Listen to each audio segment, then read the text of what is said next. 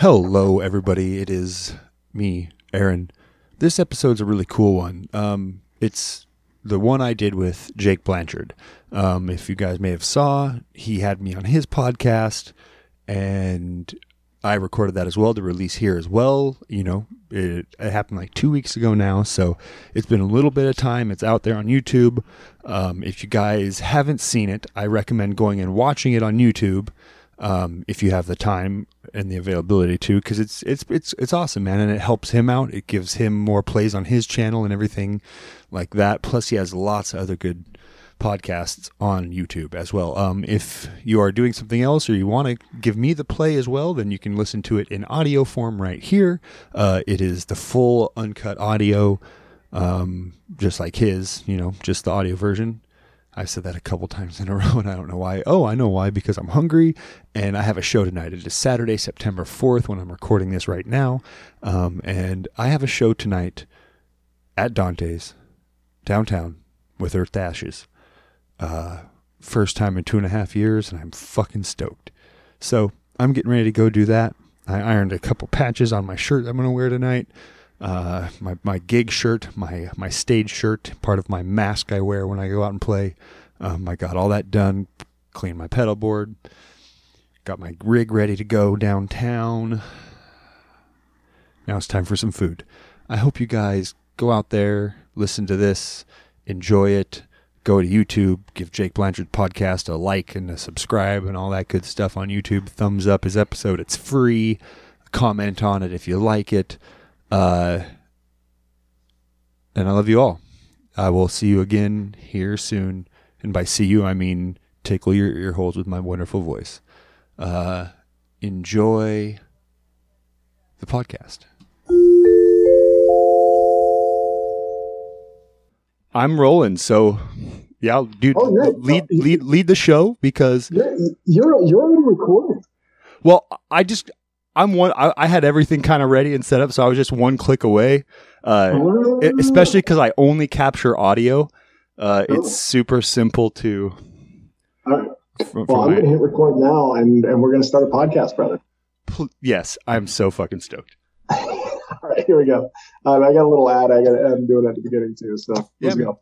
Recording in progress.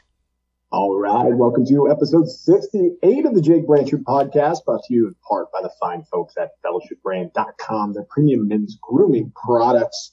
We're also brought to you by Stream2Sea, that's S T E A S T R E A M, the number two SEA.com, the, the number one mineral based sunscreen, according to Rolling Stone magazine. Uh, they make sunscreen, personal care products. Go check them out. And again, JBP at checkout gets you 10% off of both those brands. My guest today is Aaron Singleton. He's the host of the Journey Through Time and Stuff podcast. He's a bassist uh, with the band Earth to Ashes out of Portland, Oregon. He's a free thinker. He's a mechanic. He's a music lover and someone that inspired me to venture into the world of podcasting. Oddly enough, uh, I've also known him since seventh grade. Uh, we grew up together in Alaska, and I'm excited to have him on the podcast today. He's an interesting cat. Aaron, welcome, my man.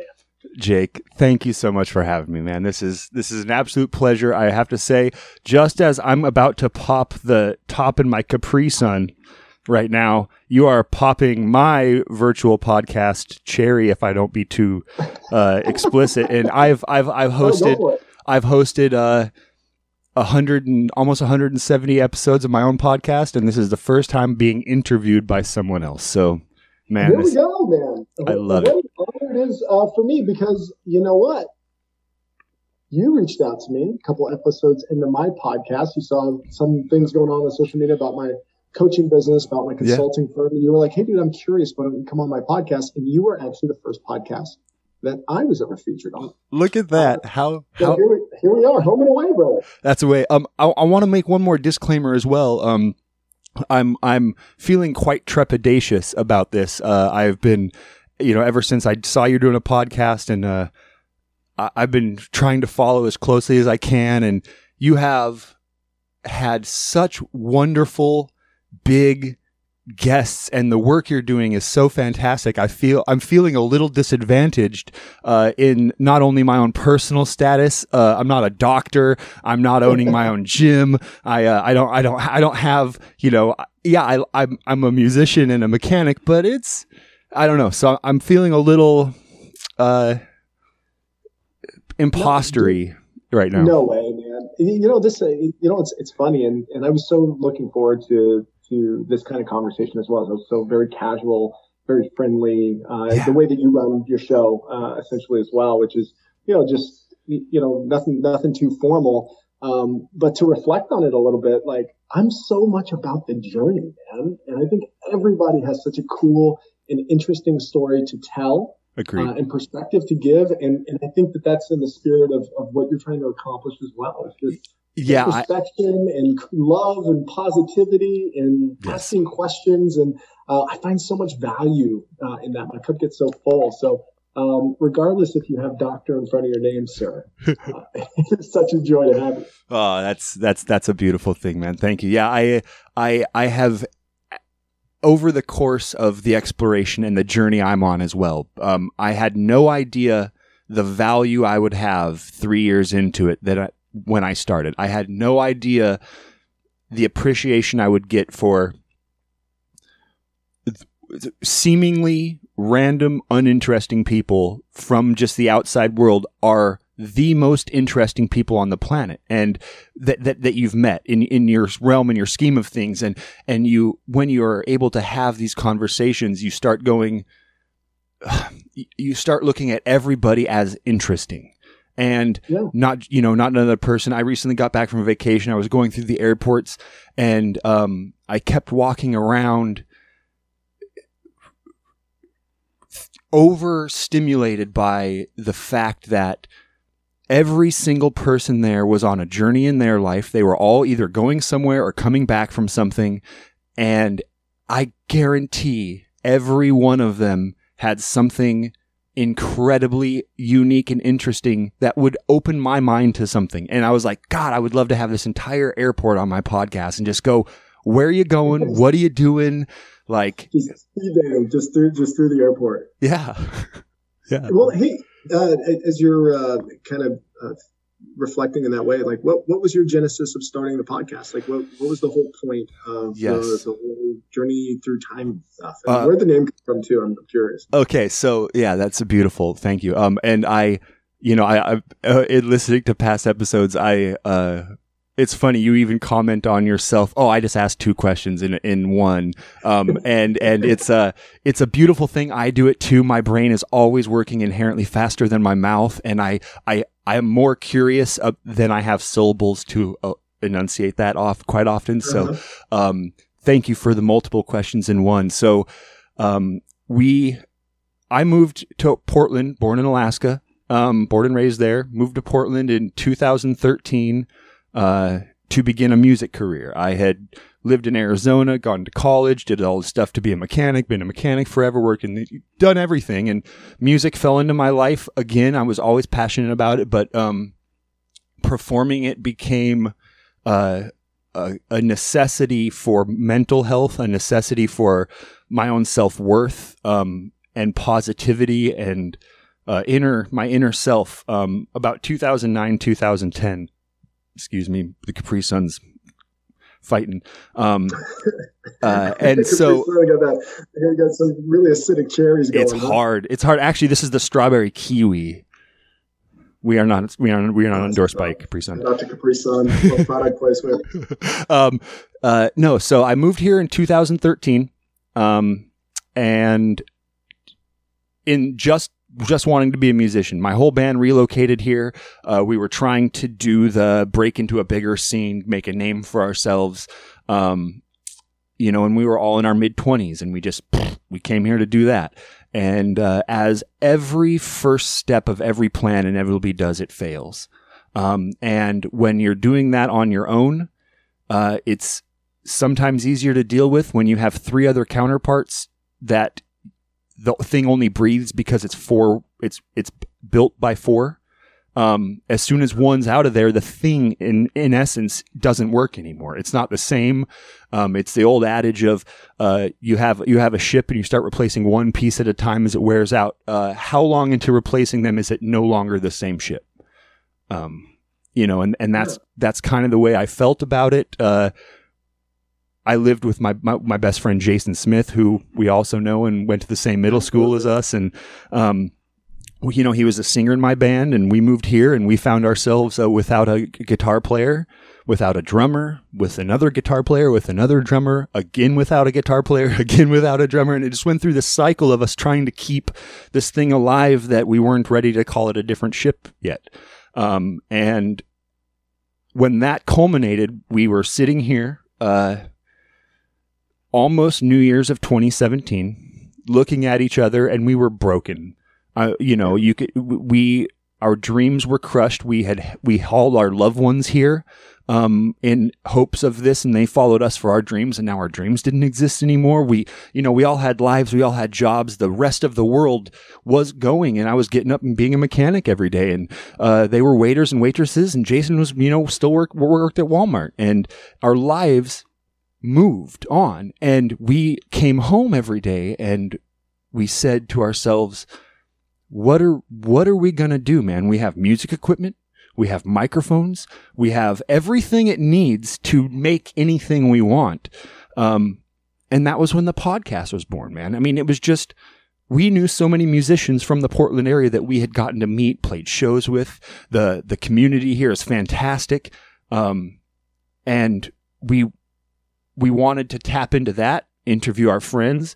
You know we uh, we started listening uh, this this podcast a long time ago. You can go back and we played vinyls on on the podcast. We would pick albums. I have a record collection or people would come over and we would just we were just trying to tap into what made people interested in making themselves an object of entertainment. Because following music is a passion and anybody can be a musician, but it's there's something up here, up in in the brain area, um, that is inherently different about the ones who want to be on stage for other people who are who are also like music, right? Like, uh, what is the similarities? What's the differences? What's the root cause of that next step in putting yourself out there? Um, and that, so the, the, the, the, goal was originally to, to get to know musicians in the local community, or was it just uh, scratching itches of curiosity? All of it. Was there a thesis? Yeah. No, yeah, yeah. There wasn't a thesis. Um, the the reason the name is a journey through time and stuff. Uh, Jason and I were at the gym, and we were sitting there on. It was a leg day. It was a Wednesday. I don't remember exactly what Wednesday, but it was a it was a Wednesday because it was leg day, and we're sitting there on we're we're sitting there on the the squat rack uh, bouncing between that and doing drop sets on the Smith machine and trying to come up. We had already decided, okay, we're going to do a podcast. What's the name of it? And it's like we were trying to be overly clever and quippy and short. And, you know, we thought about do we put our names in the title? Um, we do, but, but we want, it, it seems like the, the, the, the style of internet show or podcast show um, with the i.e. the Joe Rogan podcast or the highly accredited and successful Jake Blanchard podcast. Um, it creates an essence like it's it's a beautiful thing for you because you you have the opportunity to be the interviewer interviewing and it is it is through your eyes and through your your thought process that we learn about the other person. Um, and we weren't that comfortable with ourselves when we started to make that the thesis of our podcast. We didn't want it to be about us necessarily or feel like we were tied to it. I think it was imposter syndrome. I think we were heartbroken. I, I, I don't think we were vulnerable enough to put ourselves in the front and center. And so we wanted a title that described where we were, but not who we were. And so that was, we're, we're on a journey we love time. You know, we started looking at podcast titles, time and space. Time. I, am fascinated by all that. I have a galaxy and f- planets and stuff behind me. Like, but none of it was as broad as our brains were. Um, we do skits. We make fake commercials. We have running jokes that are episodes and episodes long that the punchline is 10 episodes from where we started the bit. And, you know, it, we did it that way so if somebody was listening to everyone, they would be on a journey with us as our brains are evolving and formulating this thing. And it's, it's just a bunch of stuff, man. It was, um, undefined. We, we, I still have a tr- problem trying to quantify exactly what my podcast is. Um, you know, well, I, yeah, sorry. Well, as you're, no, no, no, as you're, you know, it, it's, it's awesome to be able to talk about stuff like this, right? Because you find yourself taking a step further and further and further back away from it as you're kind of putting your hands around it. So like, what was like, I don't know, either major lesson learned or like how you've evolved as a person mm. through the process of doing this. Cause you've done it fairly consistently for a number of years, the three, the three, four years, something like yeah, that. Yeah. Uh, just putting out episodes and just loving just the creativity and the content within it. I'm just kind of curious as you take a step back, like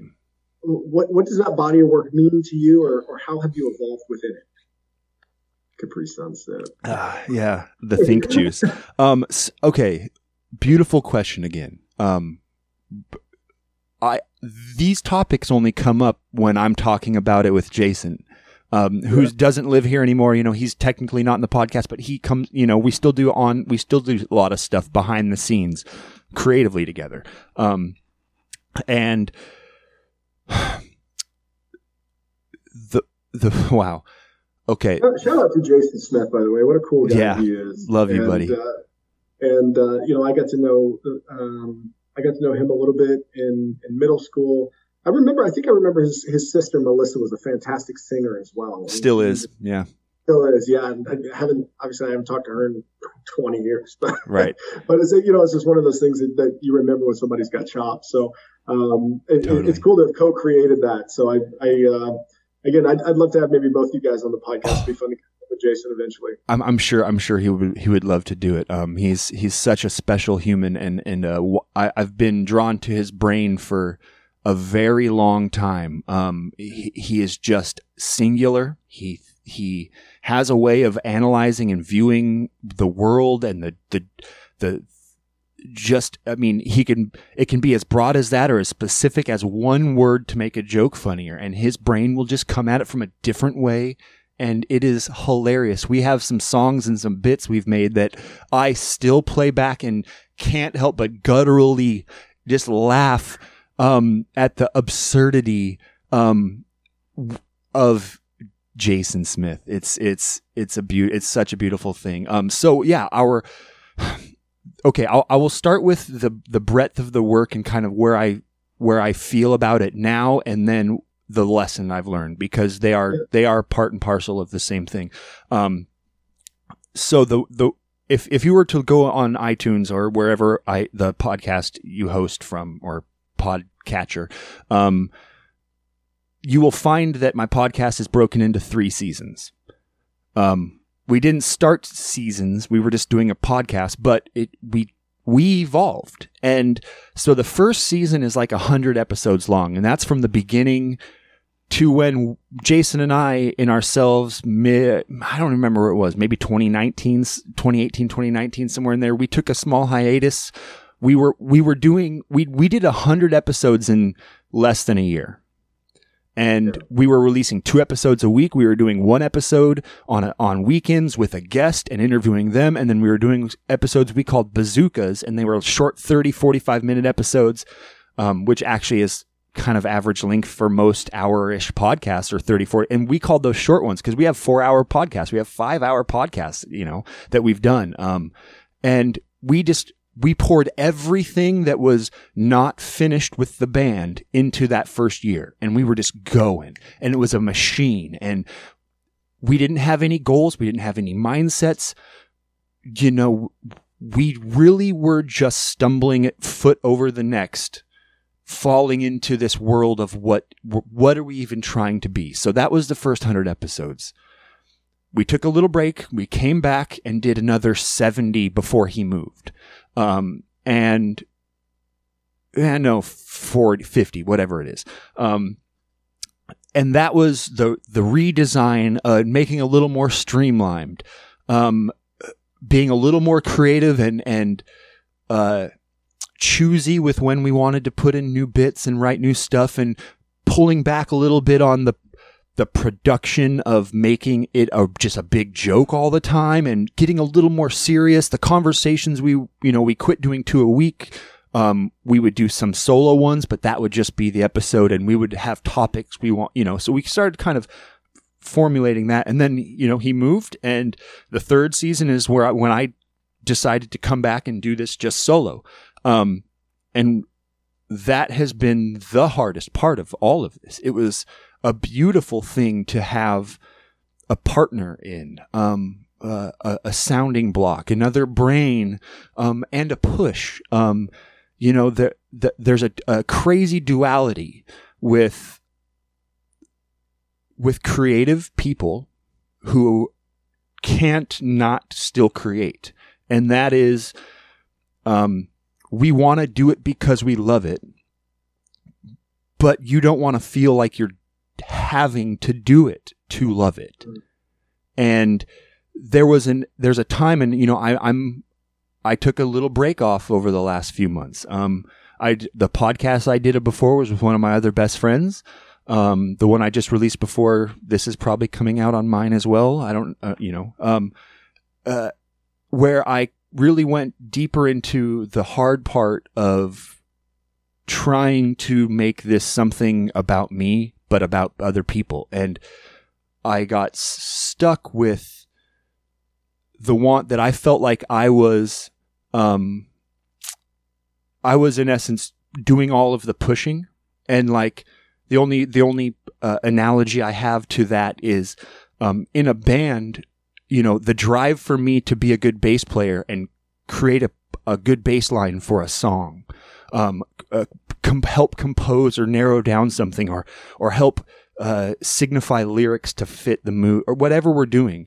Um, that's all from my inner drive to want to be a good musician and want to perform good stuff for people. Um, but once the music is going and the band is going, it it has its own momentum. You gave it the start. You gave it the initial inertia, but it has weight. It has density and it has acceleration and it, it will continue to move. And all of a sudden you're less feeling like you're initially giving the stone a push, but you're like ghost riding it almost like, yeah, you're, you're, you become part of the system and it is, it, it, it then pulls you along.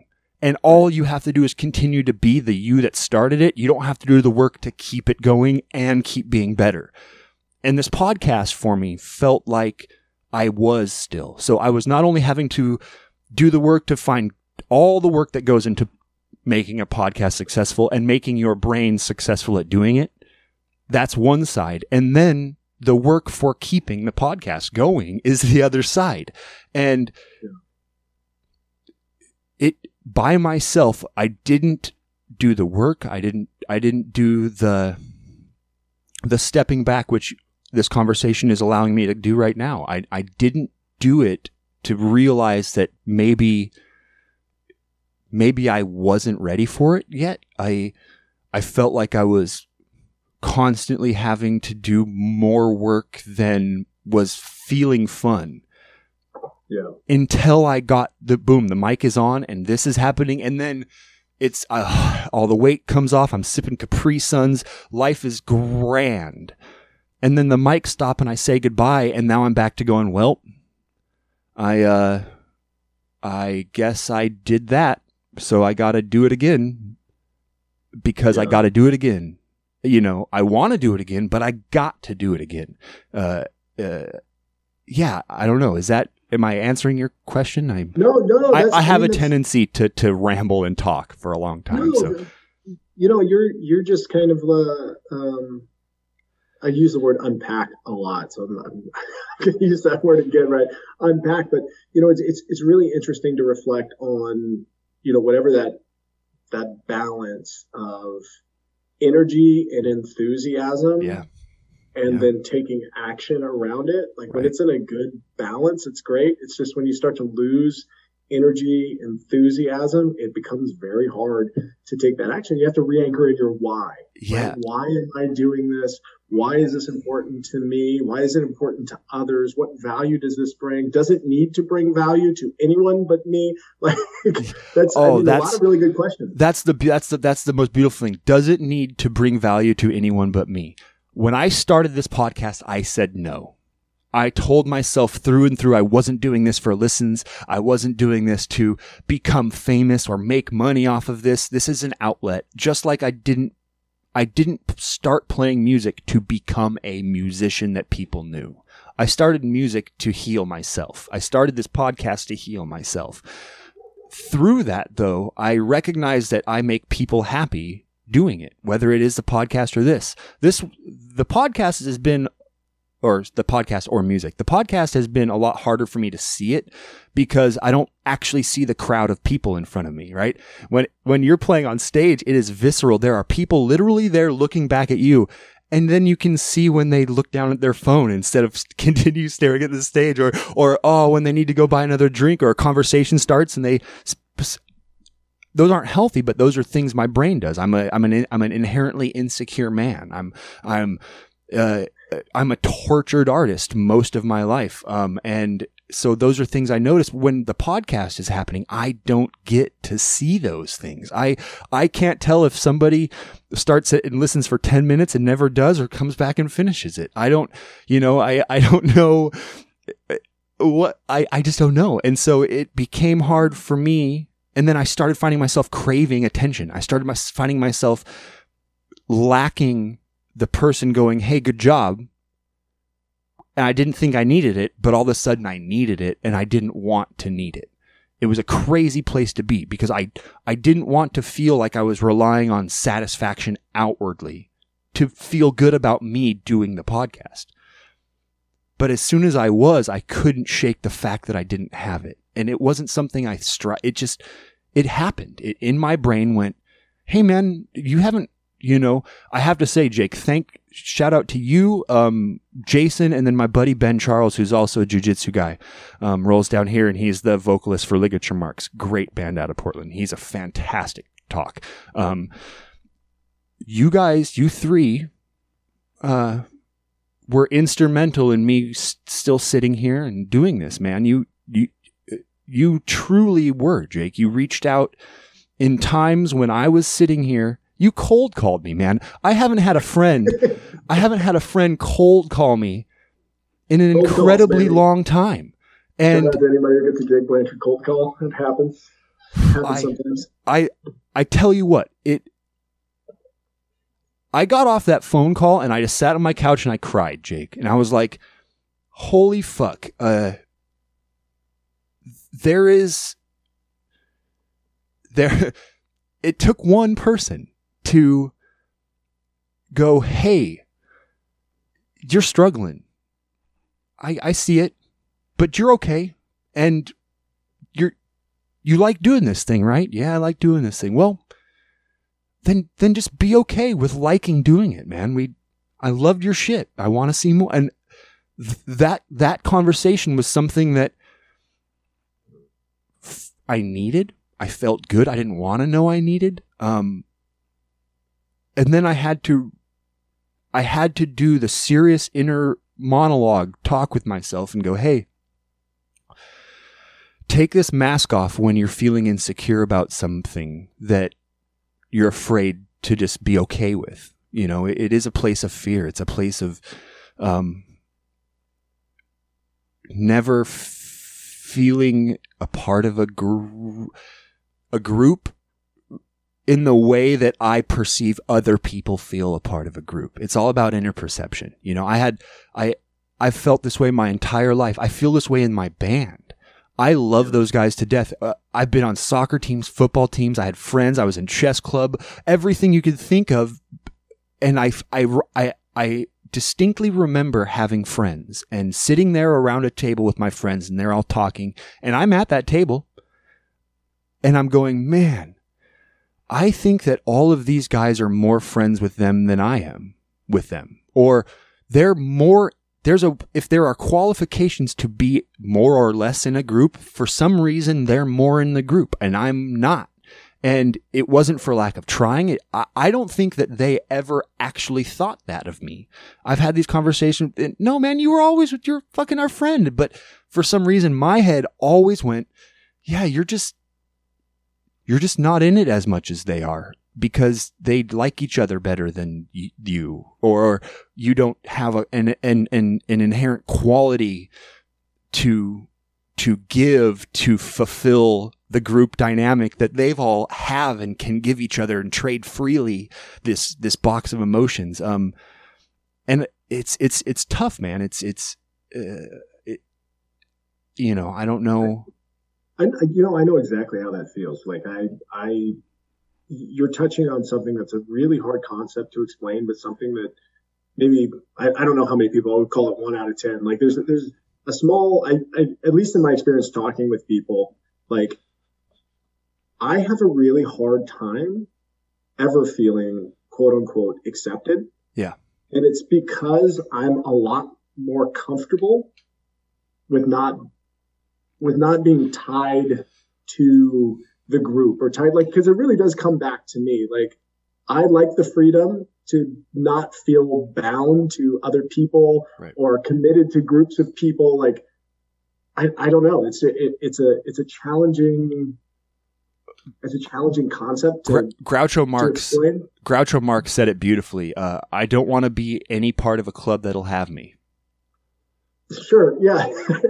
I'm always, yeah, I'm, I'm, I feel a lot more comfortable in the pursuit Yeah. than, than settled in. Right, but, right. So then let me ask you this. When we all love the pursuit, but Yeah. why are you pursuing?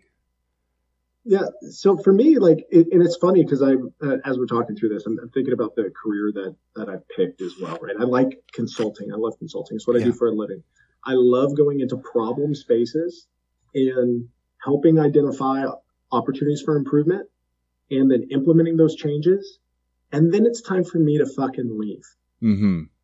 like I operationalizing something, seeing to its adherence day to day, that is a difficult spot for me to be in. Like I just don't it doesn't bring me a lot of joy or value of like managing processes. I like changing them. I like driving change. I like doing the really hard, you know, complexity work, not the day-to-day work. And I and I view my relationships with a lot of people like that. I love the pursuit of getting to know people. I love learning about new topics that I don't, you know, that I don't know anything about. Yeah. But then once I get settled in, it becomes very hard for me to find The routine. acceptance. Yeah. And even with friends that I've had for 15 years, like I love my friends. I love being around them. I love, you know, all those, uh, all, all the things that it brings. But, um, my cup, I, I guess is filled in one way of the love and security and the friendship and those kinds of things. If I didn't have it, I would miss it for sure. Yes. But I still feel a void unless there's a new person around and I'm talking to them. That's that's that's who I'm going to. That's So- what I'm going to find out about your story. Like, I'm sorry, I'm here to talk to you. So so let me ask you this. I I've I've been trying to do the the mental work, um the the interpersonal work to figure out cuz I I'm the same way. I I I would get done as a kid playing with friends and go home and go I hope I would literally think this and it's so embarrassing to say, but I would literally go, get done having playing with my friends, go home and then sit there and go, "Oh, I hope they're thinking about me right now." Yeah. Like, like not that they just weren't for three hours when we had this ama- or whatever the play date was, you know, whatever the f- group hanging out was. As soon as I would go, I would find myself thinking about how cool they were, and Yeah. I was terrified to think that they weren't thinking about me. Oh, dude, or just the after action report that you're giving yourself of like all the different things that happened and like how you could have reacted differently and like what you should have done here or should have done there. And you just you torture yourself for literally days. Dude i still i still regret conversations that i never had in eighth grade. Like i still think about those things. And you know i i find myself playing the dangerous game of going what would life look like now if I had only said that one thing different? Yeah. To a conversation that literally no one else remembers even happening but me. Like, Yeah. this isn't, it's not two sided and their life is hinging on this thing as well. It, it's only me. And, Yeah. uh, so I've been trying to go, okay, w- where does that stem from? And I don't feel like I do it now. I don't, you know, I, I don't, I, I honestly don't find myself like this conversation getting done and going, getting off the thing and going, oh man, I, that was a, Jake is a really fucking cool guy. I hope, I, I hope he's thinking about me and thinking I'm cool too. I don't find myself doing that anymore. But Bullshit, what, you're gonna do that? When, you're gonna do that when we get off here. I know, I know. Uh, but what I do find myself doing now, which is the, da- the why I said a dangerous game, is I, I will, um, I, I, I am attracted to giving people my fullest attention. I'm attracted to, um, trying to elucidate a, uh, a nuanced conversation with somebody about something they care about because I feel like it's an it's an amount of tension and it, it's an amount of attention I am able to give them that I felt like I never got. It's Yeah. I, I, I I really feel like I'm trying to just make sure that no one goes, oh, that dude didn't ask me one thing about me. I want him to go. I- I would almost have them go, God, he asked me so much. I'm a little worried about how much I told him. Like, yeah, So do, do you view then do you, that hyper awareness? Let's just call it hyper awareness for now. great term. Um, do you view that as a superpower now, or are you self conscious of it? Oh, I'm. It's both. I'm. I'm incredibly self conscious of it, and it is, in, in fact, a superpower. It's. It's. It's. Uh, with great power comes great responsibility. I'm. I. I put off a lot of people. You know. Um. uh, I really care about the talk. I really care about the the words people use. Um. To a. To a point where I. I. I. I. I recognize after the fact I make people uncomfortable. Um, sure. if if I, you know, there's not a lot of people in that is in my working life, in my non-creative life, that are used to being asked questions about why they think something. A lot of people are asked about what they think, but not a lot of people are asked about why. It's Yeah. it's it, it just doesn't happen. A lot of people spend a lot of time with a lot of thoughts in their head that they cannot articulate the reason why they believe it. The thing what convinced you that was true? And it, it, it could be a, literally about anything. But everybody has a point that if they do the work, they could figure out that when they became convinced of something.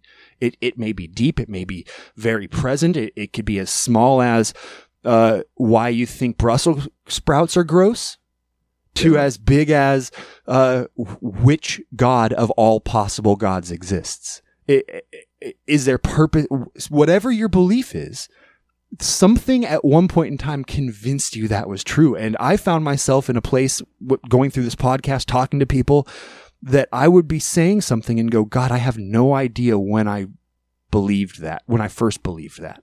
I have no idea why I'm holding firm to a position that I, I don't know when I, when, when did I start even thinking that? You know, um, It's a you know it's a, a fun analogy or or just a mental experiment is Yeah. just to think about all those all those things that you hold to be true.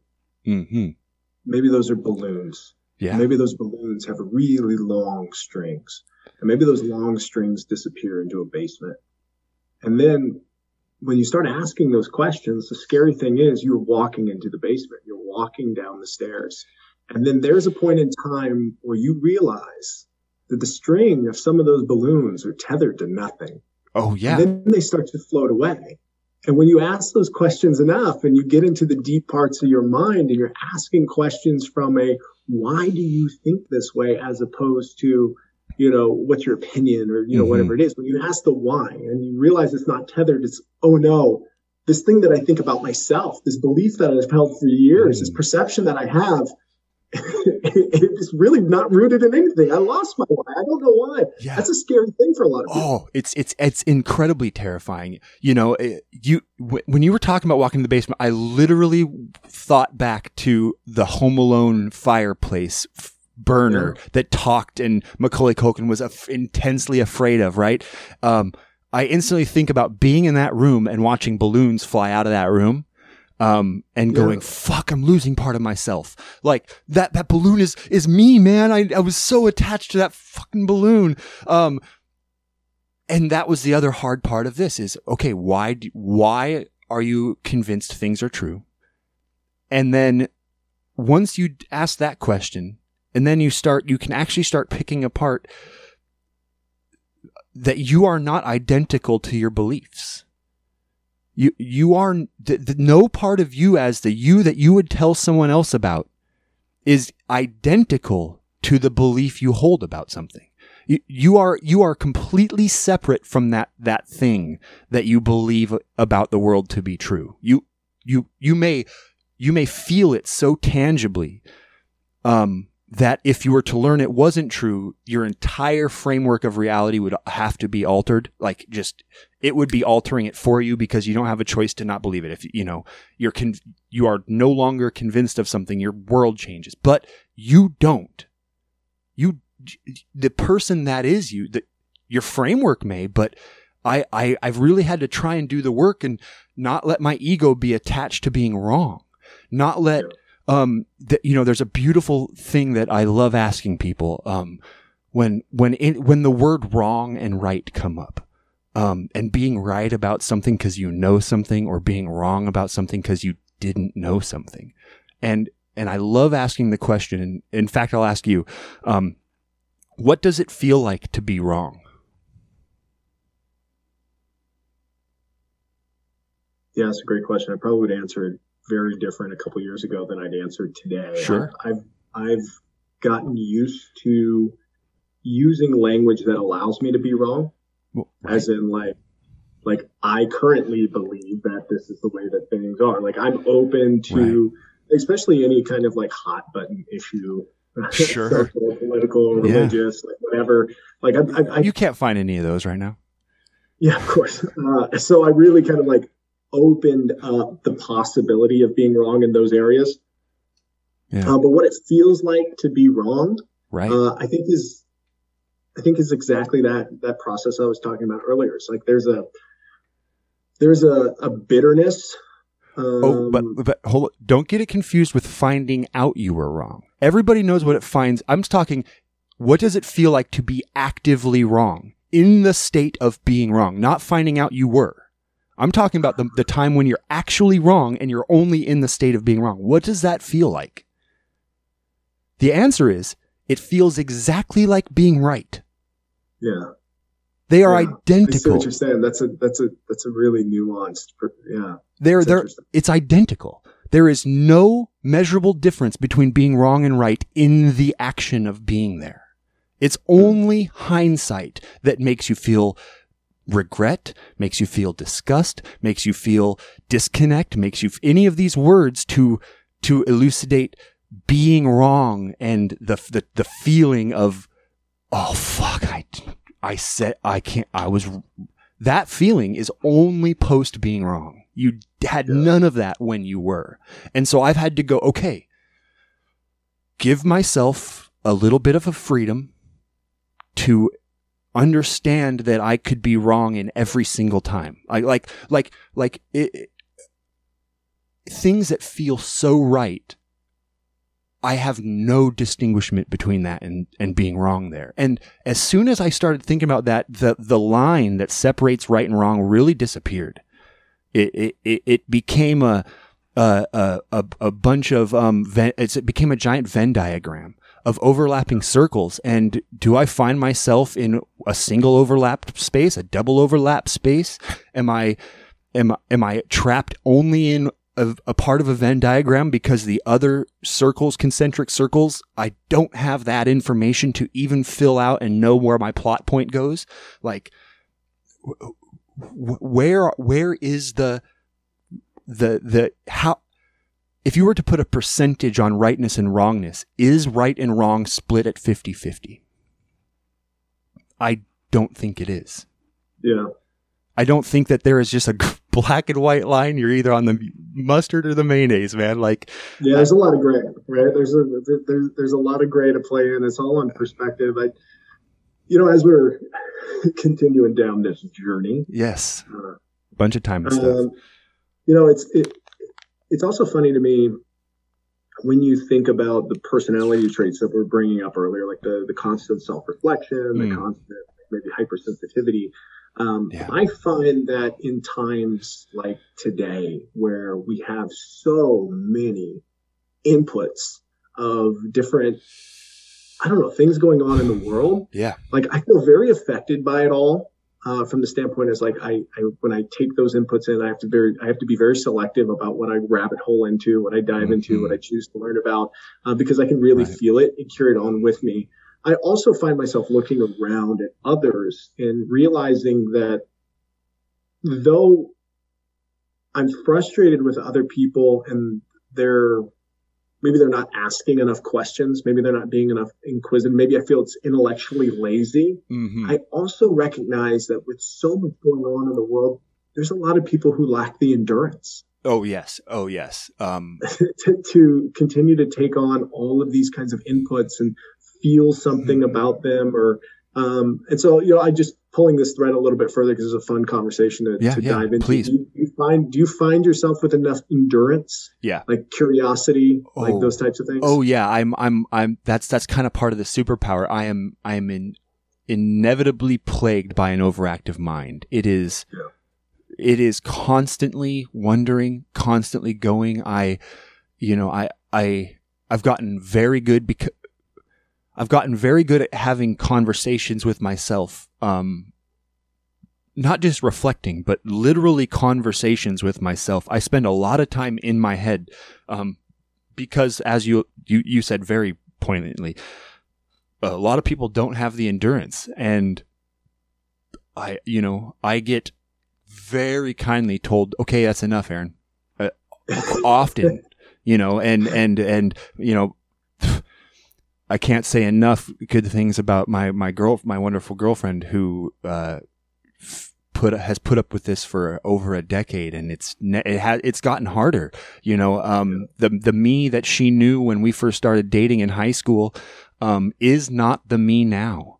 I cared so much less about what was true and not. I cared so much less about why I thought things. I, I would allow myself to sit in places of, uh, of ignorance and, and intellectual dishonesty and be comfortable. I was comfortable there.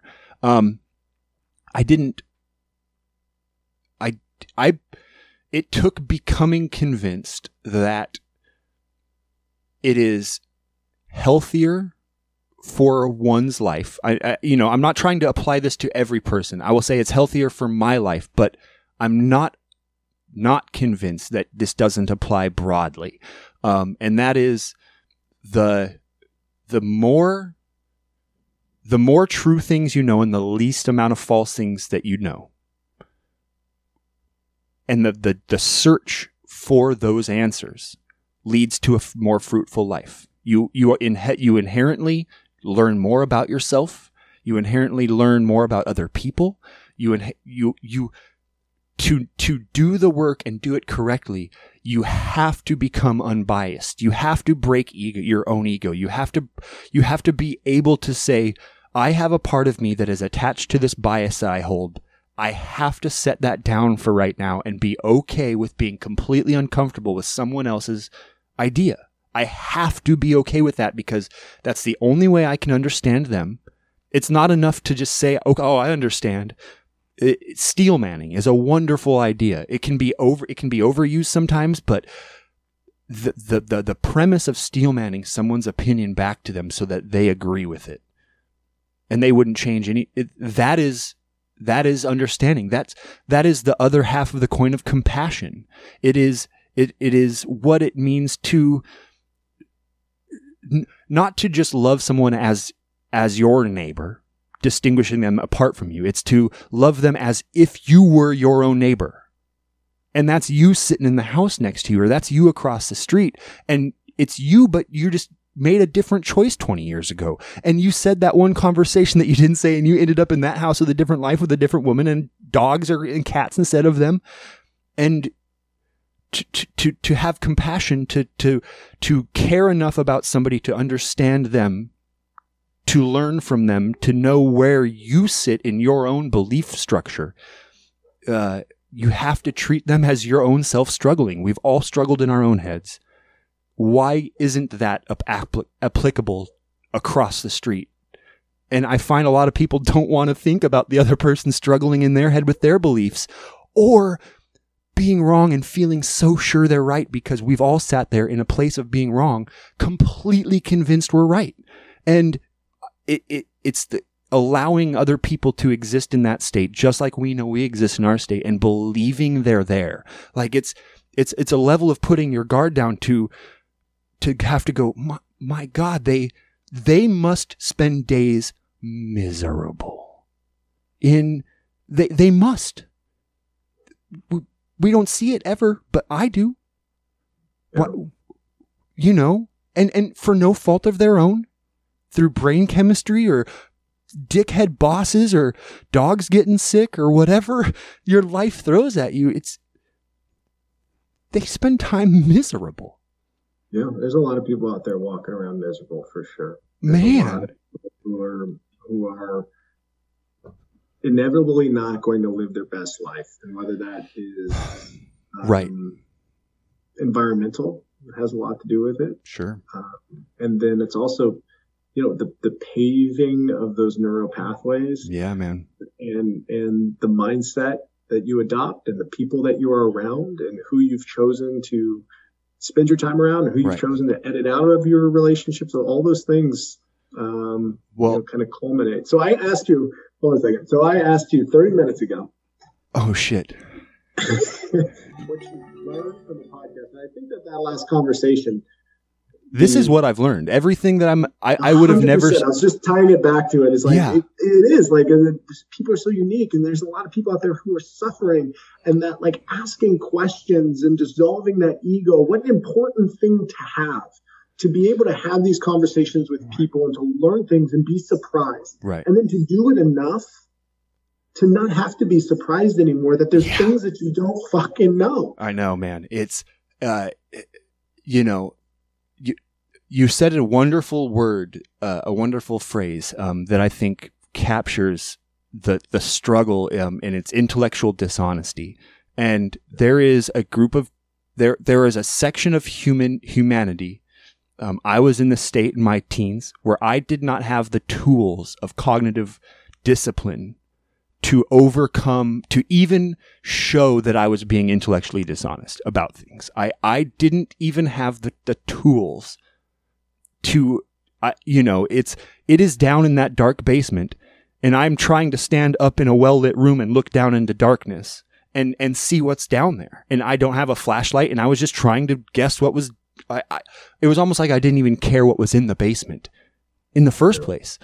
And, and then the door got opened and I saw strings going down there and I still was trying to, oh, where are those fucking strings going? I didn't, I never grabbed a flashlight and I never shined it down to try and see further before having to go down in there. Um, but inevitably through no act of my own, just being around humans people kept handing me a flashlight. It, it, and yeah. they kept going, "Hey, there's there's fucking light switches, man. Did you know there's electricity ran in that basement? You can just turn on a light switch and look look in there." And all of a sudden, I was I was looking in this. I didn't want to, but the light was it was just you know, it, that's how it happens when you become convinced of something. You didn't choose to become convinced of it. You became convinced of it because reasoning works at a subconscious level in our heads. It's, it's when you don't want to turn on that light switch and people will fight tooth and nail to not turn on the light switch. And that's the dishonesty part because they're telling themselves at that moment that they know more about what they don't need down there than what they've seen that is actually down there. And they, th- I, I, I can't find myself ever being comfortable in that position and knowing it. That's, that's just the way my brain chemistry works. It, I, I don't even remember the me who was in that spot. anymore. Yeah. You know, and it, I'm now plagued in a, a position to go, okay, how, how does one hand out enough flashlights that people can no longer refute the effectiveness of a flashlight in the dark? Yeah. You know? I, love it. What if, dude, what if I can a fun vein to, to go surfing down with you, man? That, Yeah. that was uh, uh, thank you for answering that question, one, and thank you also for just being open to having a kick-ass conversation around it. Of course, Um, uh, I want to, I- I wanted to around this time pivot a little bit to music, though, something that we share. let's go. Um, we're both ba- bass players. Yes, sir. You got a little, is that a little six string you got behind Uh, you yeah, right th- this there? is this is a Brice long scale six string, oh man, 35 and a half inch scale. Big. That's a that's a that's a big daddy right there. That's uh so I never got into playing six strings. I, I I don't know. Maybe it's just that that extra C down there. I just Uh-huh. you know I played a five string, had a five string fretless for a little while uh, that I love. It was a little Franken bass. Um, Yeah. There was a there was a guitar shop here in, in Boise. They the the guy who was running it would just kind of like make these random Franken basses out of parts and kits and Beautiful. broken guitars that would come in and I had a blast playing that thing. But I you know I didn't remember when you got into playing music. I think you and I talked a little bit about this uh, in the past, but I, I just can't recall what what got you into music, and then also like specifically what got you into slapping that bass, bro. Okay. But I'm Um, going to talk a little bit about the band too, because Yeah, like, yeah. I dig you guys' stuff for sure. wonderful. Um, yeah. So uh, I I was came up in a musical household. There was music everywhere in my life. i i can never remember a time when there wasn't guitars out. Both my mom and my dad are, in, are musicians. My mom plays guitar and bass. My dad plays get mostly guitar, but he can play basically anything with strings. Um, when I was a kid, he, my dad had a, a recording studio. Um, and so there was always drum sets. set- I was just always inundated with music, live music. Um, and then the radio. We listened to the radio and cassette tapes and the vinyls, and and it was just there was you know I was I I, I have a, a a a trope of a story I always tell that when I was in fifth grade, I came to school asking if people had heard of the new band Pink Floyd because they were on so much that I I had no idea at the time I was listening they were already 25 years old, 30 Mhm. years old. I had no idea that it was the past. It was just it would Pink Floyd would be on and then yet Primus would be on. And I couldn't I, I had no distinction between time there. Um you know there's uh there's pictures of me as a as an infant in a guitar case with headphones on on stage of my parents in a bar in Kenai or Kasilof or Homer, Alaska, playing music, and you know the crowd's all there, and they all have cigarettes in their mouth, and there's a little baby Aaron wrapped up in a blanket with headphones on, right in front of the subs, on stage in a guitar case flipped open, uh, and that was you know that was my my life as a kid. So music was always there. I didn't pick up guitar until, uh, man, it would have been freshman year of high school when I went. I had. F- this is the, the the trap of being an insecure kid and never feeling like you were really part of the group. My other friends picked up guitar, and I felt intensely let out, or left behind. I felt intensely under. Man, there was a whole another level of being in society of school that was now unlocked and they had the upgrades and they got the new special armor and they were running around with cooler weapons and and I Yeah. I still had the opening gun and I was like fuck they have this thing and all of a sudden my friends who were with me and we were upset that none of us had girlfriends and all that stuff they all then all of a sudden had girls talking to them because that's the only thing that mattered in freshman year of high school um it, it didn't really that's that's the joke um but but the things that I thought would looked like that this was an avenue of unlocking this thing. And so I started playing acoustic guitar uh to to fit in to not be left behind. When my friends would jam and sing tenacious d songs god damn it if I I, I didn't have the voice. I could just play Jesus Ranch. yeah Uh, and then my brother picked up bass. Uh, Rusty, my little brother, is a fan, phenomenal bass player. Um, and he was musically gifted. He's one of those guys who it came innately. And I've always had to work. I was always a step behind all of my friends. I, what, uh, whether it was playing guitar, whether it was singing, whether it was learning to play, I've it's I've felt the struggle. I've had to work for it. It wasn't something that came innately. The fascination with learning it of you know we've we've already talked about that in, detail. Um, and so I did that.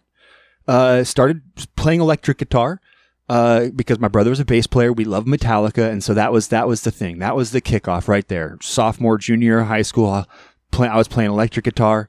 Uh, he was playing bass, and we were just learning Metallica songs. And we did a talent show my senior year with a, a medley from. Uh, oh God, which Metallica concert was that? Um, oh god, I can't remember exactly which one it was now, but uh, Kirk and uh, Jason Newsted at the time uh, did this wonderful medley together, couple three songs, and it goes into Nothing Else Matters, and um, we learned that back and forth and had this dueling thing, and we want to play that for we played that for the talent show, and um, then I went to college, man, and I I bought an electric down there and I would just sit there in my room and play and shred and learn metal songs and I I had no hope of even wanting to be a musician um, and then in 2009, Jason and Jason Smith and uh, our other buddy Sean Hoskins were yeah. in the band the Smash Bros. And that's what they called themselves. And it was Jason on congas and Sean on acoustic. And they were singing and they were going around and they were playing little acoustic shows at all the bars and just having fun times. And uh, we jammed one night at a party and I had an acoustic guitar, and they both looked at me because we hadn't played in forever. They both looked at me and went, "Holy shit!"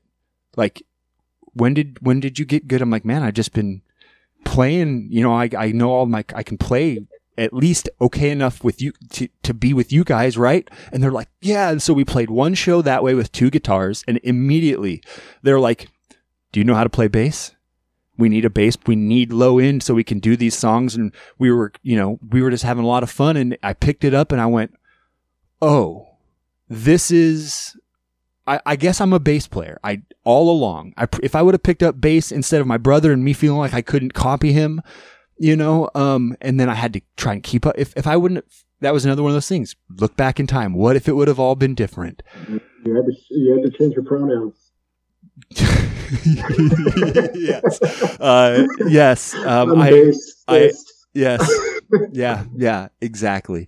Uh, and that was when I started, man. Um, started playing bass. Then uh, that evolved into an electric version of the Smash Bros. And we were a five piece electric band, and we were playing around. And we started writing metal songs, and we played uh, shows at uh, in Anchorage, and you know, we we we started really playing and making a little name for ourselves. Um, and then that the Smash Bros inevitably broke up and Fighting Silence started. And that was the band that turned into the Fighting Silence that moved down here and we made a great name for that band. And, you know, we, yeah. we had uh, a bunch of demos we put out and a, f- a few songs that got good traction and we opened for Chimaira, and uh, we, d- we, we, we played a, a bunch of kick-ass band shows, man. Um, and that was Fighting Silence that broke up and the podcast started. Yeah. What a damn. And, and there's a, you know, it's funny as I'm listening to your story. There's so many similarities uh, for how I got into playing bass uh, in that as well. We we certainly have lived some, some parallel paths here. Isn't that in, weird? Yeah, I was in uh, between seventh and eighth grade.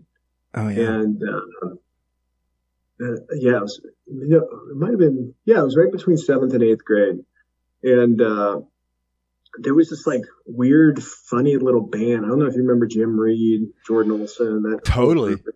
They had a band called Worm, and it ended up being like it was like eight or nine different people um, who were in this band. There was a couple kids from Kenai, there was a couple kids from Soldotna. Yeah. And so like Worm was this thing, it was this like rap rock, like Limp Bizkit style, whatever. And I was a, uh, the, and you definitely remember this in middle school. I was the DJ I, uh, on totally. on Fridays. Yeah, man. So like me and a couple other kids uh, would would run it. We'd spin old like Who records and just mm-hmm. random like Goo Goo Dolls or whatever was hot at the time. Um, and uh, those guys wanted me to play uh, a song over the intercom uh, that they had written. I think I fucking remember this. And it's, it's such a, it's like such a, like as an adult now, I look at it, I'm like, God, you guys are shitheads. But the, the song was actually like, it was called Fart on the Fat Girl. I don't remember that. and it was and it was not a nice song, but it was a, it was a rap rock song, and it was you know whatever. So I I played that song on Friday. I got I got I lost my job. Yeah. As the the DJ uh, for uh, middle school, like kind of on the back end of maybe the middle of eighth grade, uh, possibly. But anyway, that that band had started, and then it started to dissolve. You know, kids going to different high schools and different mm-hmm. kinds of things. And yeah. I found myself that summer between eighth and ninth grade I believe this is the right timing. Uh, hanging out a lot with Jordan Olson and his brother, and wanting to still like be part of that band. yeah. And you know, Jordan's phenomenal musician, great totally. guitarist. His his brother Justin, drums killer, piano's oh, killer. Yeah. Like you know, they they're just a kind of musically inclined family. They were they were set up for it downstairs in their house, and it's just like, all right, I guess I got to go and, and, get a bass, man. I picked up like a Samick, like a like a little P bass. Yeah, and, dude. And uh, and uh, a little, I don't know, it's maybe like an eight inch little, I can't remember what the watt, maybe like a little 100 watt. No, I had a PV. I had a PV TKO 80 is what it was. Okay. Um, Beautiful. So it was a 15 inch. Yep. And so that's, that's what I started playing on. Uh, and then it just kind of like, in, in the same spirit of like, I want to fit in. I want to have something. I want camaraderie, yeah. friends. Uh, and it opened up a whole world to me. And then eventually uh, in high school, you know, Joe Smith started playing drums. Uh, Shane Dunn, uh, who's the guitar player of, of, our band, that's all he did was play Metallica all day. Oh yeah. Like I used to go over his house and just hang out, listening for like two hours at a time. The guy could just play Metallica. Mm-hmm. Uh, and by the time we met Chance and actually like formed a band and stuff, like, and we started, we, we played some shows up in Anchorage. We yeah. played on the Peninsula a bunch. Like, what a fun and interesting time it was, except for toward the back end of, of, of, high school, I ended up leaving, and then they changed the band a couple times. And right. I think cross paths, cross pollinated with people from from from other groups. From lots well, of them, man. Yeah, yeah. There yeah. was uh, that whole kind of. There was this cool music scene in the early 2000s. There was always the shows at the roller rink. There was, uh, man, it was that was a a good a good time to be around in early two thousands. Those cool bands, yeah, in Alaska, Inside, Clench. Like, Clench was great, shows. yeah. Uh, I can't remember what. Uh, God, it was another. Oh, um, um, I'm like, um, um, God, what was their name? Um, not um. I'm uh, thinking of when Ian Parks was in. Yeah, yeah, yeah, yeah, yeah. Um, um. Oh, why can't I remember that band? yeah, we move on from cool music scene. Yeah, so so what's the uh, what's the band you've got going now? Okay, Earth, like, Earth to Ashes. Um, yeah, I'm in the band Earth to Ashes. They've been uh, a, a band here in Portland for ten years, um, and they uh, they put out two full length albums, uh, one in 2015 and one in 2018, um, and uh, shortly after their second album, uh, you know the the one of the founding members of the band, the bass player, and uh, our guitar players. Uh, you know, they're they're still really good friends. He, he, you know, for whatever reason, I honestly didn't really get into it. He just had to. He stepped away from the band, and and so they had just put out. Uh, this was in 2018. They just put out um, their second album and. Uh, getting ready to go promote that and play that, and they lost a bass player, and so I was sitting here. Uh, Jason was in a, a band, um, you know, and I was again feeling left out and doing the podcast and uh, everything was going good there. And I had interviewed Matt my guitar player on my podcast. Um, when we when we moved here we uh, when Fighting Silence came to Portland we really quickly found a local battle of the bands and entered that. And the very first year we were here we got second place uh, of all the Portland bands that joined, we were just this, I mean, literally off, fresh off the plane, uh, band from Alaska. And we got second place in the Battle of the Bands here in Portland. And, uh, it was for Warped Tour and all that stuff. And so we got free passes to Warped Tour and we didn't play there, but you know, we got treated like we won everything except actually getting to play on the, the, the, the Warped Tour. Um, and so we just went like, oh, that was cool. And he was one of the judges there. And, uh, you know, people were like, oh, that's, that's Matt Dorado. Oh, he's, you know, he's, it, and so I got him on a podcast, interviewed him about Earth to Ashes before their band broke up or anything like that. And, uh, nothing, re- didn't really think of it. And I saw the post. They're looking for a bass player. And I was sitting here like, well, shit, I'm a bass player.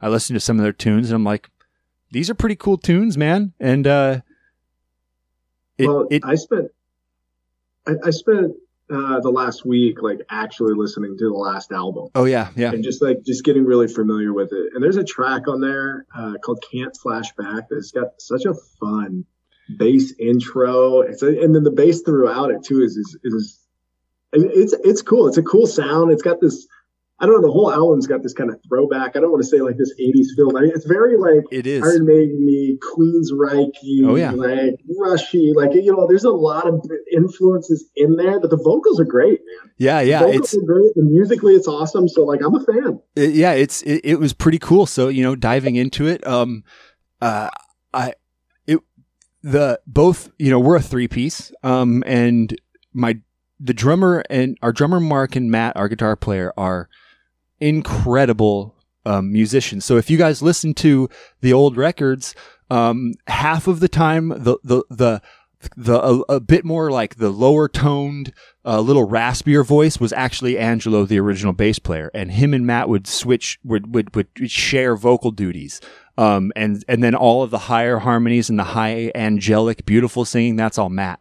Um, and so, uh, you know, in that, I'm not I'm not as strong of a vocalist to sing a lot of lead parts um, and play bass. I that's been a, a, a growing that's been something I'm I'm have to teach my mouth to not move with my hands and my hands to not move with my mouth.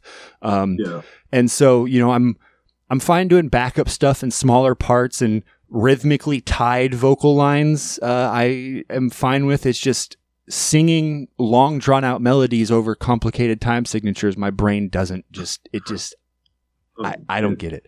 Um, like what, what, what Les Claypool is capable of doing is is infuriating to my brain on a bass guitar. I don't think a lot of people understand no. how difficult it is to do it what he does when he plays. It, it's incredible. So actually, um, Primus is one of my early favorite bands. Um, they were that was the first band when I fell in love with bass before I realized it was that's what it was I fell in love with. I w- I'm, I've been addicted to Primus forever. In fact, tomorrow I get to go, I'm going to see them.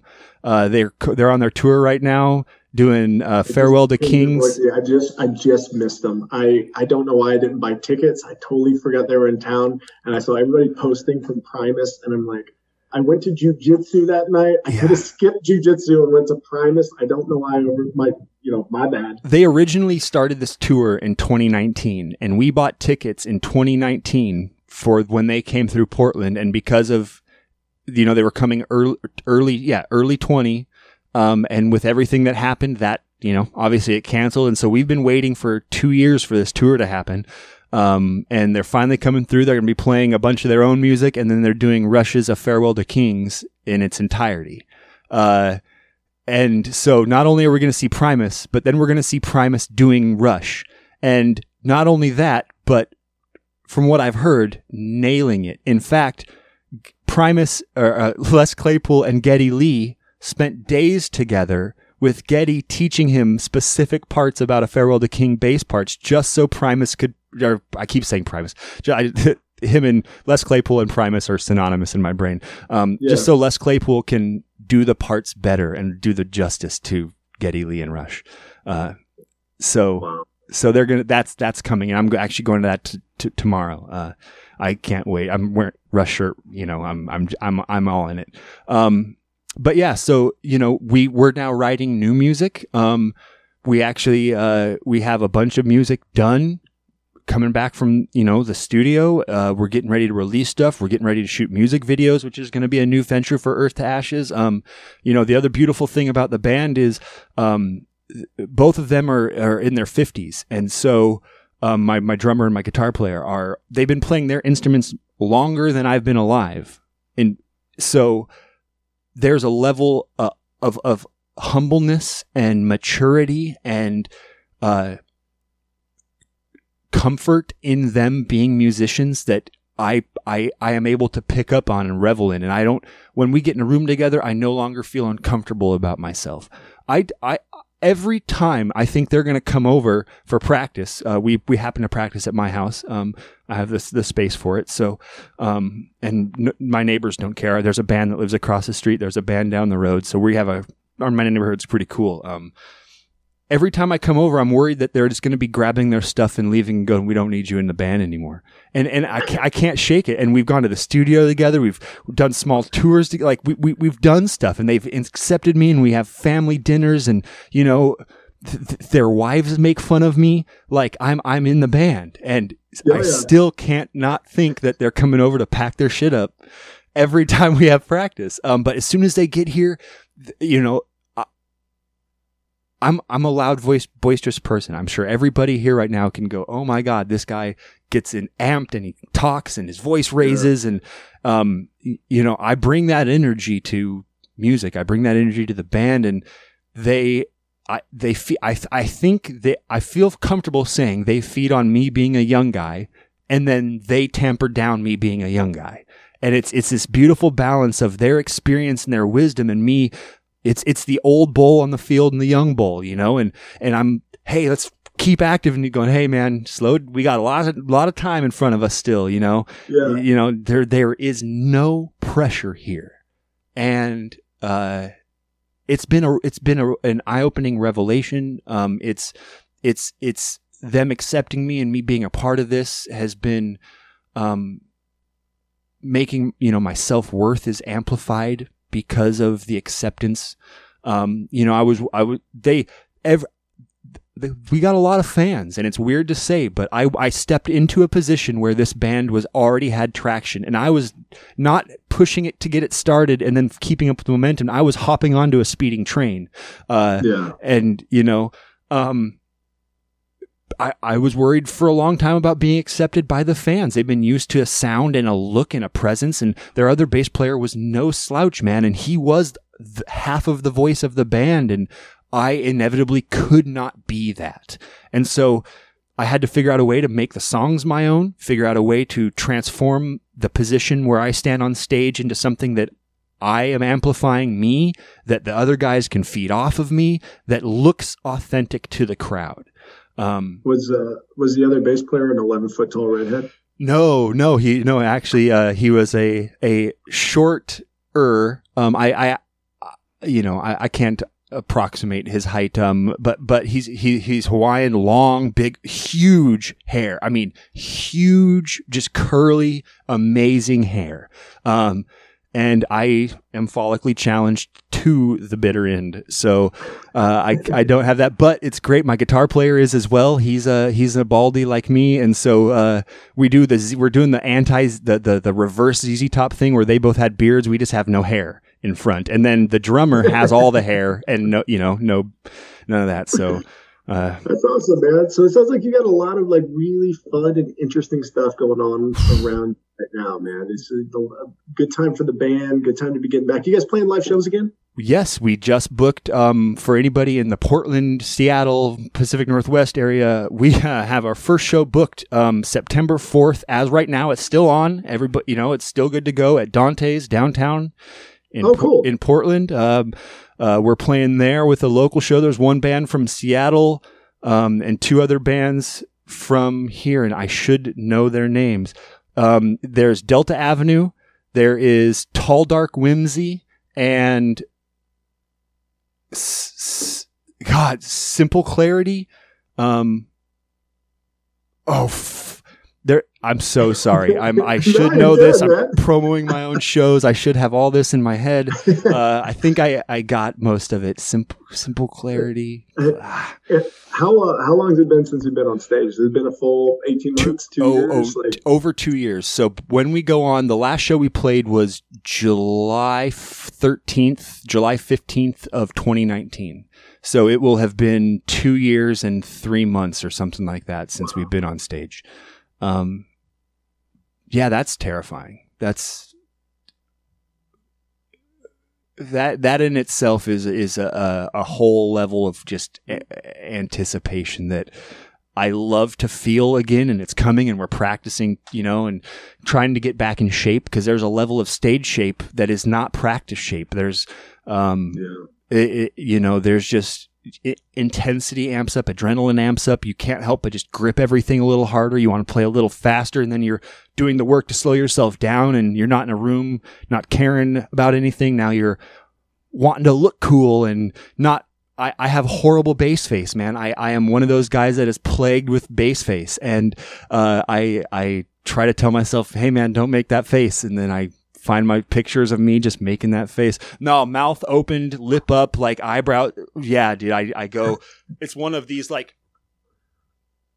It's Oh, it's it's a base face. Um, but uh, no, it's it's exciting, man. I'm I'm we're looking back into it. We got um some really cool things as a band coming um that I actually I actually can't announce yet. I would love to be able to say uh what it was, but it's tied around new songs coming out and new music videos coming out and um cool stuff from the Earth to Ashes camp.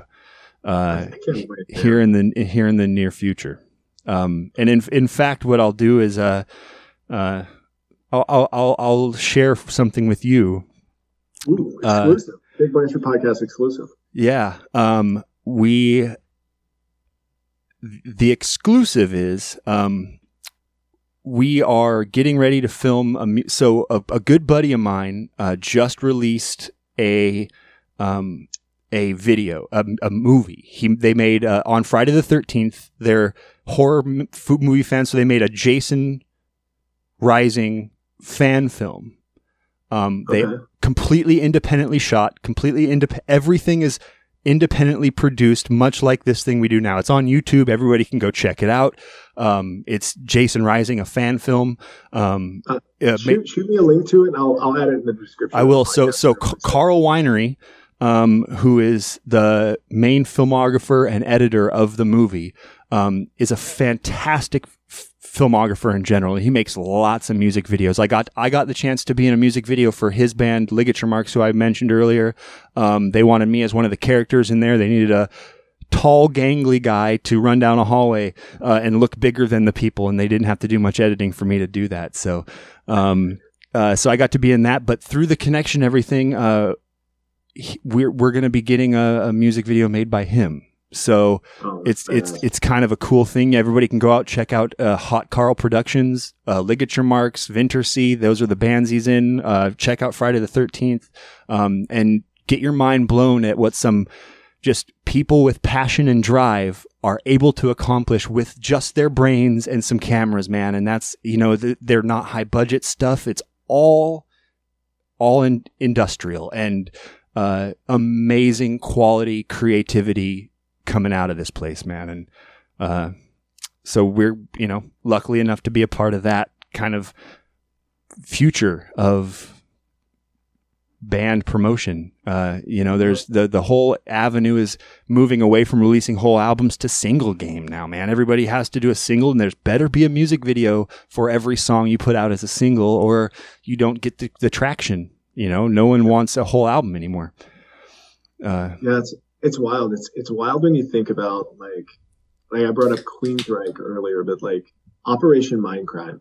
Like if you don't listen to that album start to finish, like you miss out on so much, man. Like it's a it's a it's a story. It, it's it is amazing. hour and ten minute, hour and Mhm. twenty minute story. Yeah. Um, and if you haven't heard the album, I believe it's about uh, it's about a guy getting brainwashed to shoot a priest or something like that. Like it's, Uh, a, yeah. Oh yeah, it's, a, it's uh it's wild. it's very wild. Yeah, it's it's it's it's a a, a concept album about a, a guy who through drug addiction gets involved in a government plot to assassinate people. Uh, right. and he doesn't realize he's being brainwashed until he's brainwashed. Exactly. Yeah, and it's you know there, there's a lot of art to that, so it's it's hard that that you know then maybe there's not a, a lot of albums that were you know into in like that, but to to kind of lose that as an artifact of music is To lose, Yeah. uh, well, so the beautiful. I, I don't think we're you know the, the what what you know bands like Rush and then moving later on into you know more modern proggy bands like the Iron Maidens or the Queensryches or any of those guys um the prog world is still alive and well and kicking um and there are bands putting out beautiful concept albums all the time and long 20 minute songs and flowing piece that that that world of music is alive and well it is just Queensryche was a popular band there are Queensryche level Yeah. bands today that no one knows their names. And that's the thing that's losing the traction. It's not that it's not being done. It's just not commercially acceptable anymore. The attent, there's a reason why Mm. YouTube had to create YouTube shorts. It's, it's new. It's been, a, it's a couple months old. All of a sudden there are short clips on YouTube that people can upload independently of their own stuff. And they, why? Why wasn't YouTube at, and people could just put up short? No, because people want to go, oh, I just can th- scroll through these 30 second quick shorts and get inundated quickly in a feed of newness. Um, I, I don't know if any, I don't know of anybody who would even be interested in saying, Hey, sit down on a couch, put some headphones on and spend the next hour and 10 minutes of your life listening to music written 30 years ago. That, I mean, Yeah. I mean, for someone today who is, who is grown up in that, I, I couldn't imagine someone being like, that sounds like a great time. Uh, you know, is there a video with it? No, no, it's only audio. In It's- fact, it's on a vinyl and we have to load it and you're going to hear scratches. Oh, it's, you mean it's not s- compressed overly and streamed for earbuds or my phone speaker? No, no, this is f- It's- high fidelity. It, it's going to be the equivalent of, of working on a dude ranch. Yeah. It's going to be people are going to take vacations to go and listen to long form conversations or movies or like they're they're I, I I don't know that like I'm just kind of riffing on this but like it just kind of feels like in order to sequester someone long enough to get their attention Mm. that it has to be a purposeful commitment. It has to be Yeah. scheduled. It has Yeah. to be like that that organic like you know sometimes you just had a road trip and you'd put on an album and it would absolutely just kill. I remember I had to I had to drive to Anchorage. Um, and I had I think it was probably Kill Switch or like Into Heartache something like that. You know, I just just put it in the disc changer and just end to end just Yeah, it goes. yes, yes to this album. Like, I, I loved every song by the time I got back. I probably listened to it two or three times. Yeah. Uh, or Rob Zombie, Hellbilly Deluxe. I remember being in seventh grade and listening to that end to end. And I'm like, this man is a genius. Absolutely. Uh, yeah, yeah. Rob Zombie can't miss. In fact, he's still crushing it today. Um, uh, no, there. Uh, that that is that is the the purity of music. I think, and I I do think that's lost. I I I think that I don't have proof of this, but I would I would be willing to wager a bet that there is a, a market in music production today that has the idea for a music video to be famous, and then producers sit in a studio and craft a song to fit a video that they want to go viral. Like I don't know, I'm not, and, and that's not ubiquitous. They're obviously m- most bands are making music because they love to make music, obviously. But that's not the famous. sh- That's not the viral shit. That's not. That is not the stuff that is making waves in, you know, t- trending on Twitter.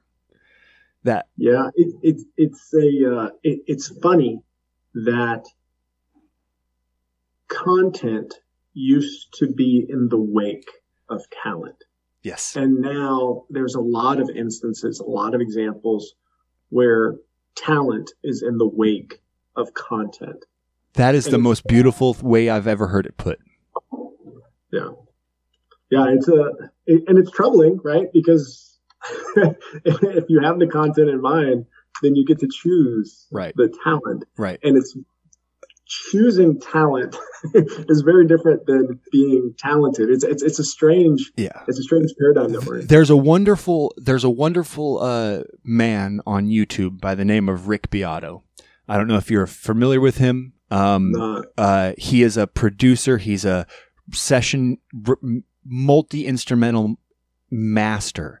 um, uh, been in the record game for 40 years. He's just, he knows everyone. He's talked to everybody. He has a wonderful YouTube channel and he does this thing called What Makes This Song Great and he sits through and he has all the stems of the recordings and he breaks down songs new or old. One week it could be the Beatles, the next week it could be Led Zeppelin. The, this week, literally this week, it was Slipknot. Um, and he's breaking down what makes this song great of all genres. And he takes 20 minutes to delve into a four or five minute song and breaks you know he will isolate individual stems and listen to the the kick drum on this syncopated with the think of the writing they had to do. And then he he makes sure to go and guys there was no auto tune or quantizing here. This is to tape and they sound this good. And he he he he illustrates the point of all of the music that foundation was the foundation of here was only made because they were actually good at their instruments that's the reason that people knew who they were was because they were good. It wasn't because they were following. A, I mean, some people did. You know, obviously there was when the new wave of British heavy metal, there were bands who sounded that way who got lumped into the swell of the new wave. There was, of course, but the reason, the only reason that they toured was because they were good. They're, they had to be able to play those shows and and fill stadiums to make money in that day. There wasn't the pre- there wasn't all the streaming revenue and everything like that. So they had to fill seats and they had to sell albums and hopefully sell merch. And the only way to get people to come to your concerts and buy your merch was your album had to sound good and you had to be as good as your album live. You had to. There was no help behind you. Backing tracks weren't a thing yet. And that is the the essence of music that I fell in love with. That's what I believed when I was told as a little kid what music was. That's what it was. I I have such a hard time trying to visualize music not being that anymore. Um, it's it's it's it's analog still in my head. It's still analog. It's it's it's you know it's the reason why I haven't made the jump, which everyone tells me I should, is and do my podcast in video as well inst- um, you'll get more fo- you'll get more listeners and all that stuff. I go, yeah, but I remember listening to the radio and they would do skits on the radio, and I had to think, I had to use yeah. my brain to go, uh, man. you will know this. This will be so incredibly niche, only to our experience growing up, Jake. But the Sweeney's radio commercials back in the day. You need shocks and Carhartts? No, I need you know socks and car parts or whatever that, that that quip was and they would make all those all those funny little jokes and i had to sit there and think of somebody walking in wanting shocks and car parts and everybody has carhartts and socks and like that became a, a image in my brain that the words brought to me um, and I think that's what music does. You, you, Queensryche does that to people. Rush does that to people. The Beatles do that to people. And it, it's, it's fidelity. It's tangibility. It's it's a connection to the real world. Um, you know, I want to try and take it back to early in the conversation, um, and and it's it's almost picturing you as that person, giving you the gift of what they made. Like you you have yeah. to you have to jump into the other side and feel that. Um, I want to ask you, are what is what is music to you when you just think about the essence of the attraction to it? What is it? Is it emotional to you? Is it visceral? Do you, where do you sit in the pocket of music mattering to you? Yeah, that's a, that's a great question, man. I, you know, I, personally, I got into country music when I was a kid. I was mm-hmm. originally living in Louisiana. There's a lot of country music in Louisiana. Oh, yeah. Um, got, got into Garth like got into Garth real early and um, love that. Alan, little Alan Jackson. Oh yeah, absolutely. all the time. Yeah. And then uh, it was fun. Um, I and this is this is a cool experience. Is like we had a bus driver for about two years at elementary school, and this is in uh, this is going to Dozier Elementary in Erath, Louisiana. And I used to get picked up, and we would kids would bring like tapes on the bus of like music they'd pull off the radio or like actual tapes. And the bus driver would trust the kids on the bus enough to actually play the music. You had a real life Otto from The Simpsons. That's no joke. Yeah. Yeah. Yeah. And so, like, and the kids would bring different stuff. So, like, the first time I remember hearing like TLC's Waterfalls, for instance, like, was on a bus going to school and like other kids were getting into it. And that was like my, like, I felt a part of it. Like I liked the music. Every like there was a reaction. Like yeah. it changed the mood instantly on this school bus. Like we were all going home and people were just like happy and laughing and enjoying it.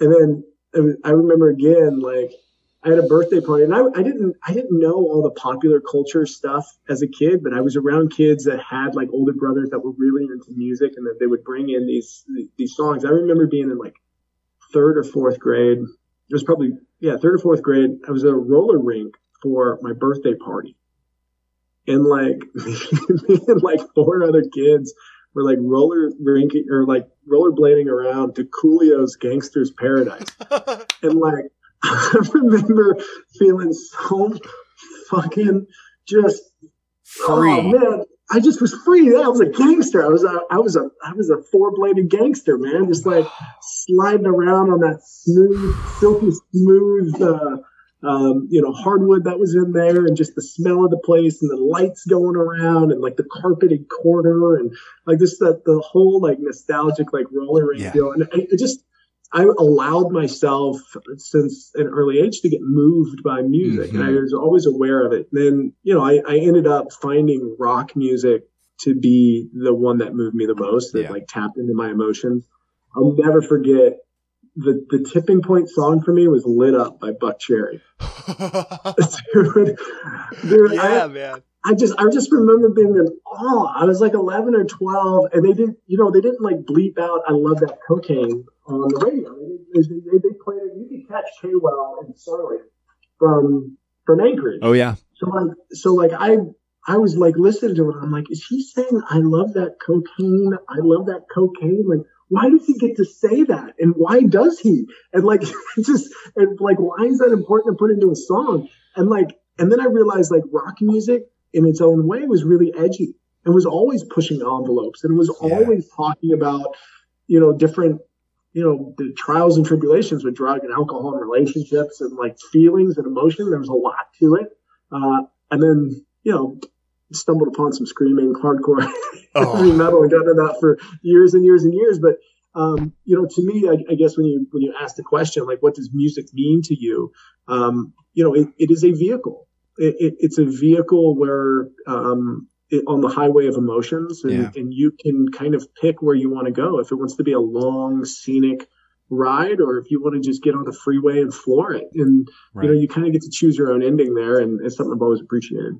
Yeah, the, I, I to to to go right off the coattails of that, um, which was eloquent. Um, and this is a this is a really fun conversation. I I love the moment when you are listening to music. It could be your favorite song, um, and it it inevitably takes you back to a place where you felt the strongest. Um, yeah. It inevitably takes you to a place of pure emotion, and you are you chose the song, but you didn't choose for it to to affect you that way um, you, you're in, you're immediately introduced to the feeling where you're you're no longer in control. The music is in control, and you can sit there. You can turn it off, but if you allow yourself to sit through that whole thing and really feel what the music is is allowing you to feel, um, it, it's it's rewarding. It it is freeing. You you know that that's the word. It's uh, you you you're not committed to telling the song that you love it. Yeah. there's no there's no point where you have to go, "Hey song, I I, I just got done playing this song and now I'm still thinking about it, but I hope that song's thinking about me back. like that doesn't we're gonna bring, bring it full circle. that doesn't exist when you listen to a song that that breaks your heart or, or makes you jump for joy or put the pedal to the metal, man. I mean, it it, it is it just exists. Yeah, and, and there's sweet moments in it when you're willing to listen. I, I remember I used to go down to the music box in Soldotna, it was just the local music shop, and there was a guy who worked there, and uh, his name was Ryan. Uh, he was the bass player too, and he, he actually when the, the when I would go and hang out there for like two hours Yeah. um, after school, a lot of times before I went home, just to you know be around musicians, talk about music, like pick up bass guitars and kind of play in the corner, those types of things.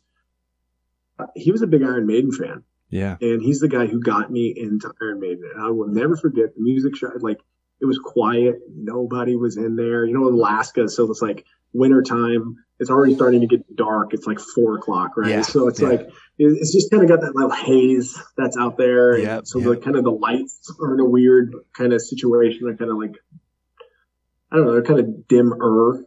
Um, It's- with it's- like what's going on outside. It's enough that the, And the photo sensors. he plays Fear of the Dark by Iron Maiden. I'd never heard the song before.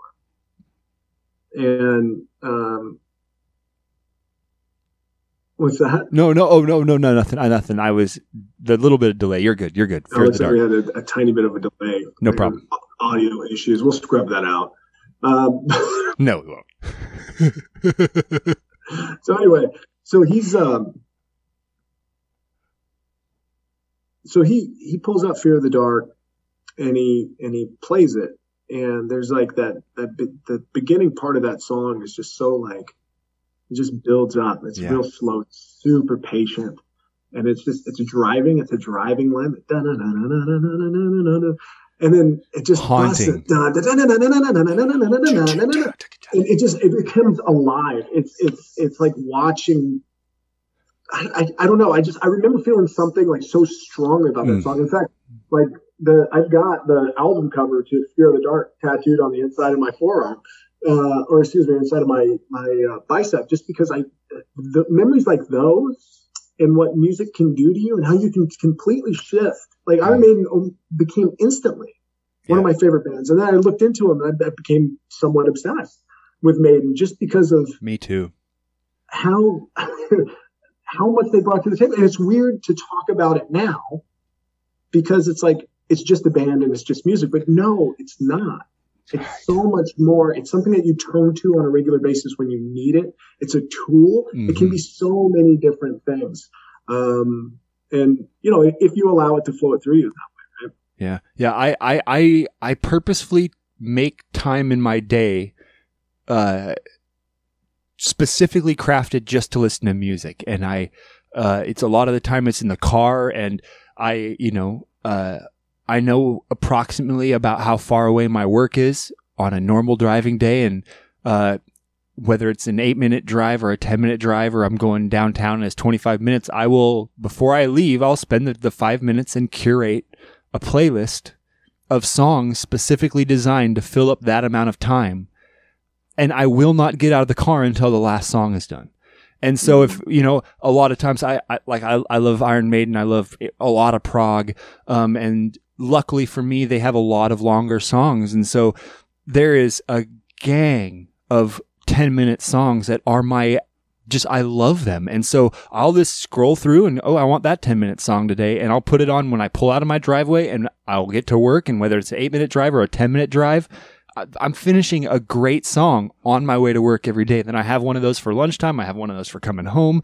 And I'm trying to always just feed that thing that I that that was given to me as a point a place of nutrients in the beginning that I've now become accustomed to and I don't want to go on a diet from.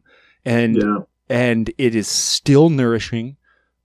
It never gets disgusting. It is the gummy bears of soul food. Like it is, you could just do it forever, and uh, it's a treat every single time. I'll find myself driving, and I get so many looks. I am unabashedly drum air drumming. I'm playing every instrument. I'm singing the parts. Like I'm, I am viscerally attached to the music, and it, it never lets me down. and, and it's uh, my kids look at me like I'm. Well, they're kind of getting used to it now. But like I, I sing in the or in front of my family all the time. Oh yeah. Because I would do that if they weren't there. And I'm not the best singer in the world. Uh, not even close. It's it's just one of those things where it's you know, there's certain songs that come on. If Slide by the Goo Goo Dolls comes on, you bet your ass I'm fucking singing. Like, I'm sorry. All right. You don't don't even don't even try to shame me out of, uh, of singing like Push by Matchbox Matchbox 20. I'm singing it. Man, I I'm will, sorry. I will, I will, I will sing the shit out of some Matchbox Twenty for Yeah. sure. Uh, Sugar Ray, give me any Sugar Ray. Let's do it. Well, because it's and, and it's not like I listen to that during the day. No. But if it comes on, Yeah. I know the words. Smash Mouth too, man. I ain't scared. Smash Mouth comes on. I'm singing some Smash Mouth. I'm sorry. I always feel like an all star I do too, man. every time. Hey, that's a uh, hey, that's what a, what a uh, awesome uh, segue uh, to to uh, wind out our time here. Yeah, man. I uh, I am one extremely appreciative of you. One making the time uh, to come on the podcast, just being kind of an open book, and then just playing with me. I usually have a lot of like really structured questions. If you listen to the podcast, I made it a point just to have some fun and talk today, man. And I want to do more of this. Uh, I'd love to do more of it with you uh, bringing you on, bringing some other folks on, uh, and just just talking about life, talking about music and perspective and all those types of things, man. I, I find you to be um, uh, such an energetic, passionate human being, uh, and somebody I'm lucky to uh, to have recrossed path with Yeah. uh, paths with in life. So definitely fortunate for the f- friendship that we've built uh, in, in the last year or so here, and uh, or rebuilt, and uh, you know Building. Wishing you the best, man. Building. Uh, wishing you the best in everything you do. The band, uh, Earth to Ashes, again, big stuff coming from them. Uh, the podcast, A Journey Through Time and Stuff. Go download it, go listen to it, go see what this man's Man. about. Uh, and uh, be in touch, brother. Jake, thank you so much. You're a wonderful human. I know everybody, all of your listeners, everybody sees it. They keep coming back. I keep coming back for more. Uh, I wish you the best as well, man. Thanks a lot for this. All right, take care, dude. Later. Recording stopped. Dude, Dude, how fun was that? that that was a beautiful fucking conversation, man. Yeah, man. Well, that was it, everybody. Uh, I hope you enjoy it. Enjoyed it. Um, it was a great, great conversation. I love that guy. Uh, like I said, go to his YouTube, listen to it, watch it there, like, subscribe. Oh, hey, by the way, you can also go to uh, my podcast on iTunes or anywhere you like it and subscribe. Go to iTunes, rate and review it if you can. Five stars are awesome. Reviews are awesome. It really helps me out. Uh, and it's free. So I love you all. Uh, enjoy everything. Enjoy life. Uh, and drive like you know each other.